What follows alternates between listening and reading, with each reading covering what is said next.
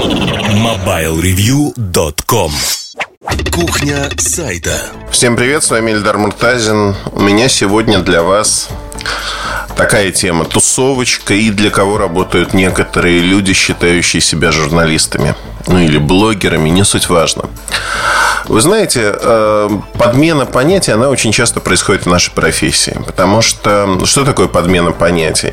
Люди хотят, это нормальное человеческое желание, чтобы их хвалили, чтобы на них обращали внимание, чтобы они не были одинокими. Э, я рискую скатиться в некий психоанализ. То, что я не люблю делать, более того, иногда вынужден делать, наверное. И то, что я вижу по отношению к себе, к моим коллегам, часто применяют обычные читатели, зрители. Они пытаются вывести какие-то закономерности, исходя из того, во что мы одеты, как мы себя ведем, что мы едим, куда мы ходим и тому подобные вещи. А, на самом деле, наверное, все-таки здесь есть рациональное зерно. И поговорить я хочу о тусовочке. Тусовочка, она бывает разной. А, тусовочкой в моем кругу называется, наверное, ну, некая прослойка людей, которые занимаются много лет одним и тем же. А, при этом можно входить в тусовочку, можно не входить. И ну, у пиарщиков есть своя тусовка, да, назовем так, у журналистов то же самое и прочее, прочее. Но я сразу хочу обозначить свою позицию. Никогда вот за всю свою работу в журналистике, жизнь, карьеру, не знаю, как правильно назвать, тут у каждого свой взгляд на эти вещи, я никогда не входил в эту тусовку, скажем так, не был ее частью. Это очень важно. Очень важно для понимания, потому что когда вы часть тусовки, у вас начинает сбиваться прицел. Вы начинаете придавать незначимым событиям очень большой вес, в то время как значимые события для вас становятся совершенно другими. Что такое тусовка и почему она сбивает прицел? Ну, во-первых, это люди, с кем вы общаетесь по работе. Так или иначе, хотите вы этого или нет. Это пиарщики компании, это другие журналисты, которые вас окружают. И вы смотрите, чем они занимаются, собственно говоря вы общаетесь с ними. И зачастую некоторые люди они начинают подменять понятия. Вольно или невольно? Вот это вопрос. Да? Кто-то делает это осознанно, кто-то это делает случайно в расчете на то, чтобы понравиться другим журналистам, чтобы их оценили, потому что в тусовке а, что значит оценили? Не просто погладили и сказали, ты молодец, и дали тебе пряник. Нет. Зачастую в тусовку входят там редактора других изданий, а, перед которыми журналист пытается пофорсить и показать, вот смотрите, я какой знающий, а, какой я хороший. Для него это тоже некая модель поведения, которая может привести к чему? К тому, что он получит получит заказы на материалы, на фриланс, например, к тому, что он выделится, станет заметным.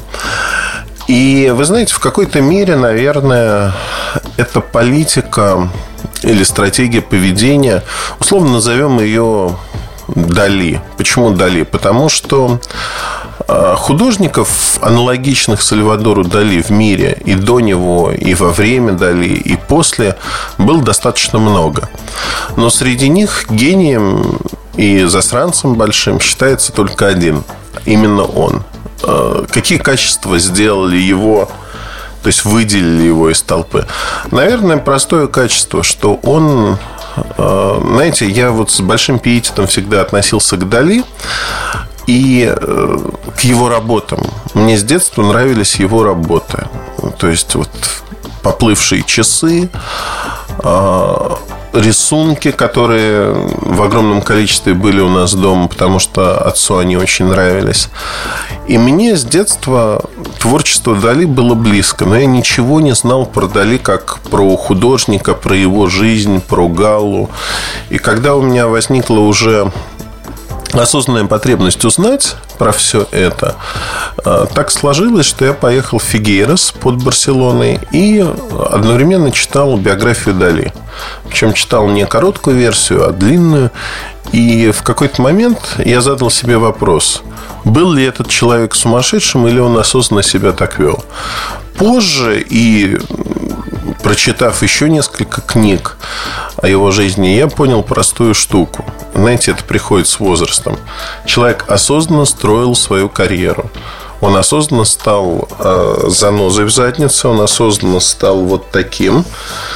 Э, просто если вы не знаете про его похождения, то будет сложно оценить, что он делал, но он всегда был мастером эпатажа, скажем так. Уже много позднее многие современные художники это переняли, пытаются быть эпатажными, но им не хватает вкуса. У Дали был всегда вкус к тому. То есть, э, все-таки в первую очередь он был хорошим художником, и мастером. А во вторую очередь искал новые формы в том числе. Во вторую очередь он уже был мастером эпатажа. Знаете, вот мастер ППР совместился в нем с первой профессией. А зачастую многие журналисты пытаются сотворить нечто подобное, конечно, на своем уровне. И здесь самое простое, вот несколько выпусков назад мы говорили о том, что недостойно там обсуждать э, людей, не имеющих медийного веса, то есть выволакивать их на всеобщее обозрение и начинать обсуждать. На мой взгляд, это неправильно.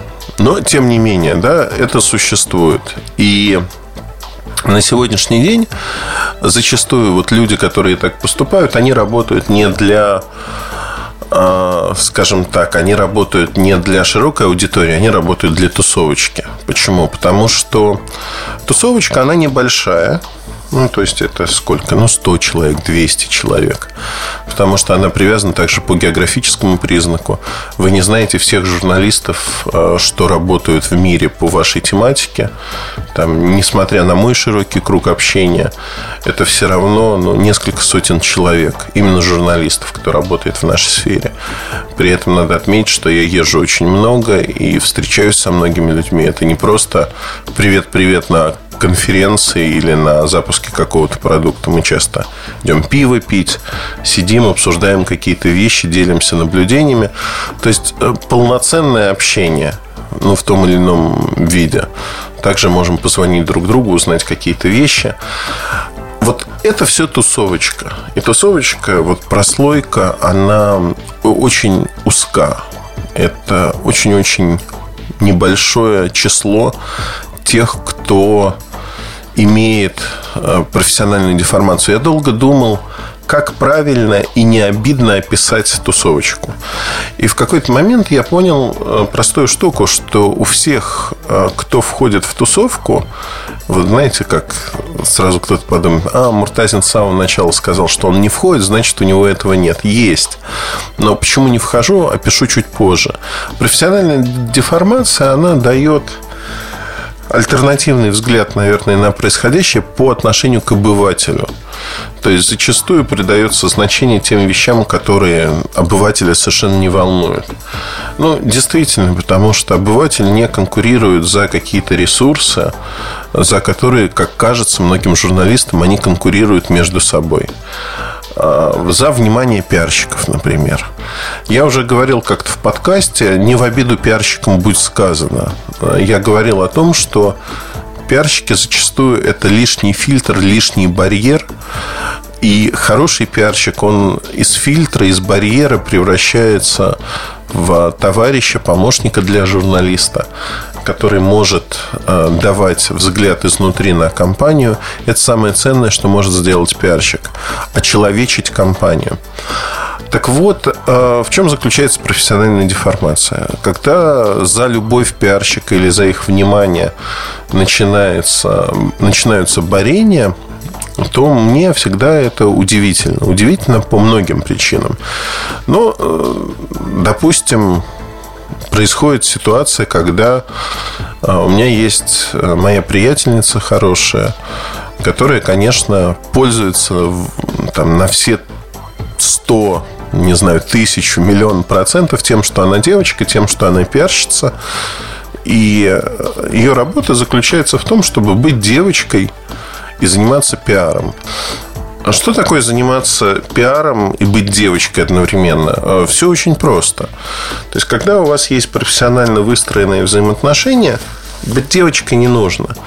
Но когда это отношения такие, что ой, ну сделай мне, пожалуйста, вот так, очень прошу, потому что иначе там будет а-та-та мне, вот это уже нечто другое. То есть тут профессионализм уходит на какой-то задний десятый план, а впереди отношения мужчина-женщина. Ну, соответственно, с девочками это не работает. Если девочка пиарщица, ну, иногда работает опять-таки.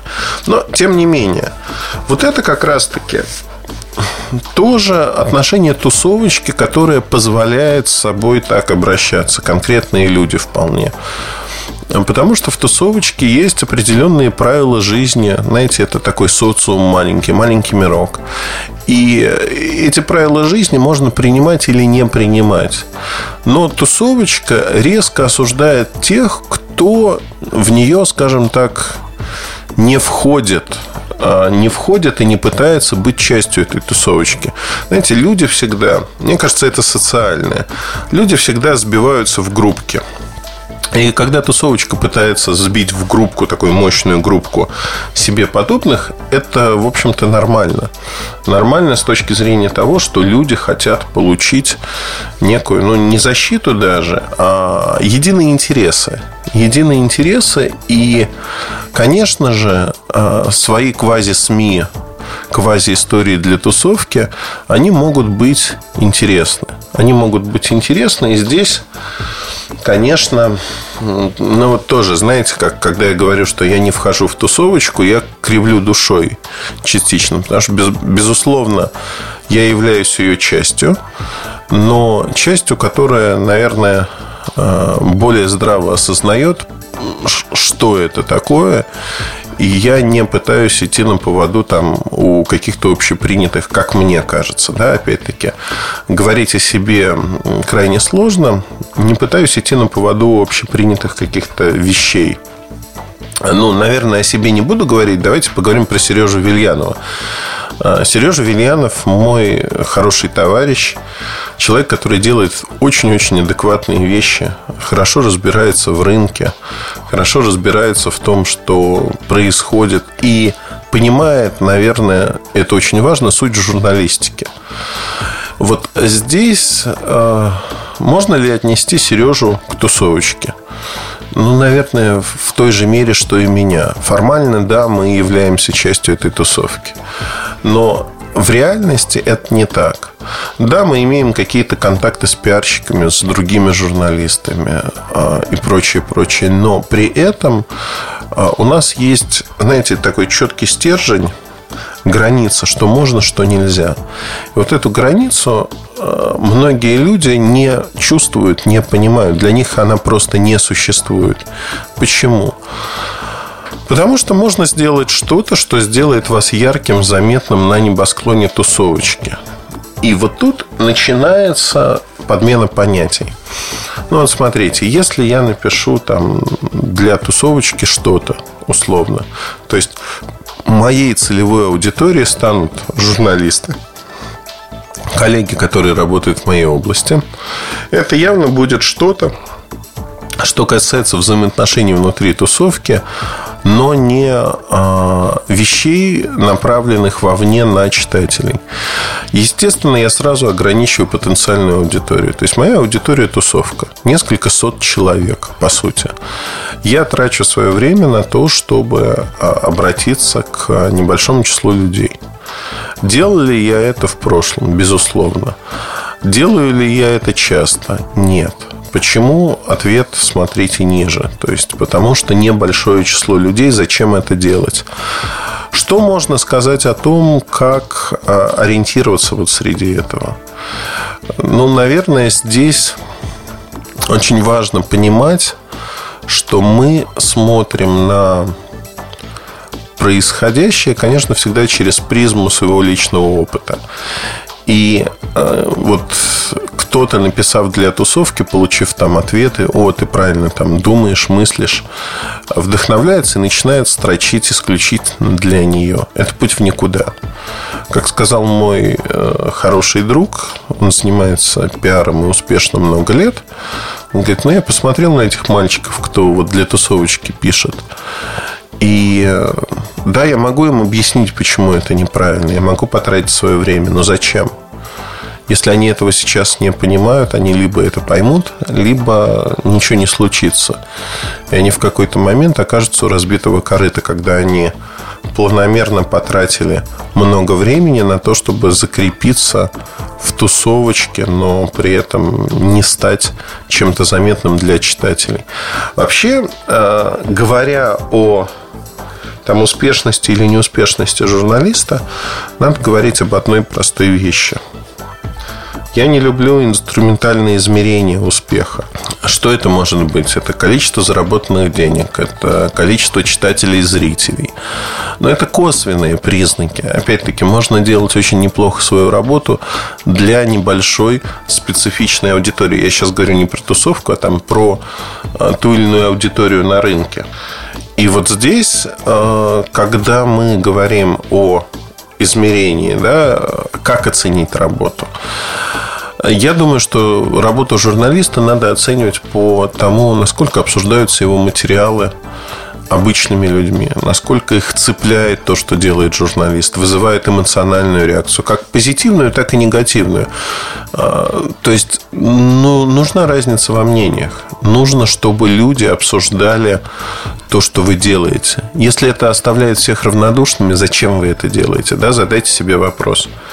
Если людям все равно, зачем вы это делаете? И это очень важно для понимания, потому что людям не должно быть все равно.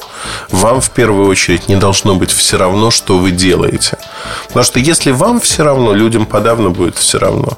Если нет вот той самой искры в ваших материалах, видео, ну, опять-таки, да, мне очень часто говорят о том, что Э, особенно молодые люди, я не соответствую там некому веянию времени, когда надо гоп-гоп, али гоп, или как там, лейла ла ла ла Ну, в общем, с эмоциями. Вот что, размеренно, как робот и прочее. Но я просто привык, наверное, я человек другого поколения. А, вот начались штампы, да, человек другого поколения, еще что-то. Но я привык вдумчиво, доходчиво объяснять какие-то вещи. Я не человек эпохи Кока-Колы, когда тот, кто перекричит, кто эмоционально переорет другого, является истиной в последней инстанции. Ну, все-таки это как-то ну, площадно. Ну, вот мне не хочется быть одним из зазывал с площади, который рекламирует свой товар. Я пытаюсь дать информацию, над которой можно подумать которую можно обмозговать со всех сторон. Это другой подход, потому что, знаете, ну, очень часто люди почему-то считают, что эмоция, она должна проходить вот такой красной нитью. Это не так. Эмоции тоже надо заслужить. Продукт может быть очень хорошим или очень плохим, и тогда вы даете эмоцию, которую уже люди воспринимают совершенно по-разному. Кто-то говорит, а, он продался, кто-то говорит, а, он продался и клеймит этот продукт. Но, тем не менее, вот эмоции приберегите не для тусовочки. Приберегите их для живых людей, кто слушает вас, читает. И это очень важно. Вообще в работе журналиста важно понимать, для кого вы работаете. Я в одном из подкастов рассказывал про аудиторию, почему я не люблю это слово в общепринятом смысле и считаю его вредным. Найдите этот подкаст, я думаю, что будет интересно послушать его вот в связке с этим подкастом. Но самое главное, наверное, в другом, что работая для обычных людей, вы зарабатываете больше всего. Виртуальных очков в их глазах, поддержки от обычных людей. От тусовки поддержка весьма эфемерна. Вы конкуренты зачастую. Почему я говорю о том, что я не люблю входить в тусовку и не люблю быть ее частью? Ну, вообще по жизни и в жизни я не люблю бегать, э, ну, вот как бы в ногу со всеми. Мне интереснее изучать новые дорожки, которые до меня не изучили многие люди которые не протоптаны, тропинки. Мне интересно не по колее идти, а выйти и осмотреться вокруг. Возможно, не бежать, сломя голову, а остановиться, посмотреть и решить, вот это интересно или нет. И вот здесь, как мне кажется, самое главное понимать, зачем вы это делаете и для кого. И вот задача этого подкаста, которую я сам перед собой поставил, объяснить, почему работа для тусовки это не работа. Это работа на небольшую аудиторию людей, которые не приносят ничего по большому счету. Ничего для вас, ничего для читателей. Ограниченно годный продукт, если хотите. На этом все. Я немножко э, впервые не то чтобы простывший, а у меня а, аллергический ринит впервые за мою жизнь. Я уже несколько недель мучаюсь тем, что шмыгаю, заложен нос и уже перешел к таким сильным средствам, чтобы избавиться от этого. Поэтому сегодня у меня все происходит медленно. Я стараюсь не сорваться в какие-то хрипы. А, удачи вам, хорошего настроения. Оставайтесь всегда бодрыми. Сказал я засыпающим голосом фактически. Оставайтесь с нами. Удачи, хорошего настроения вам. Пока. MobileReview.com Жизнь в движении.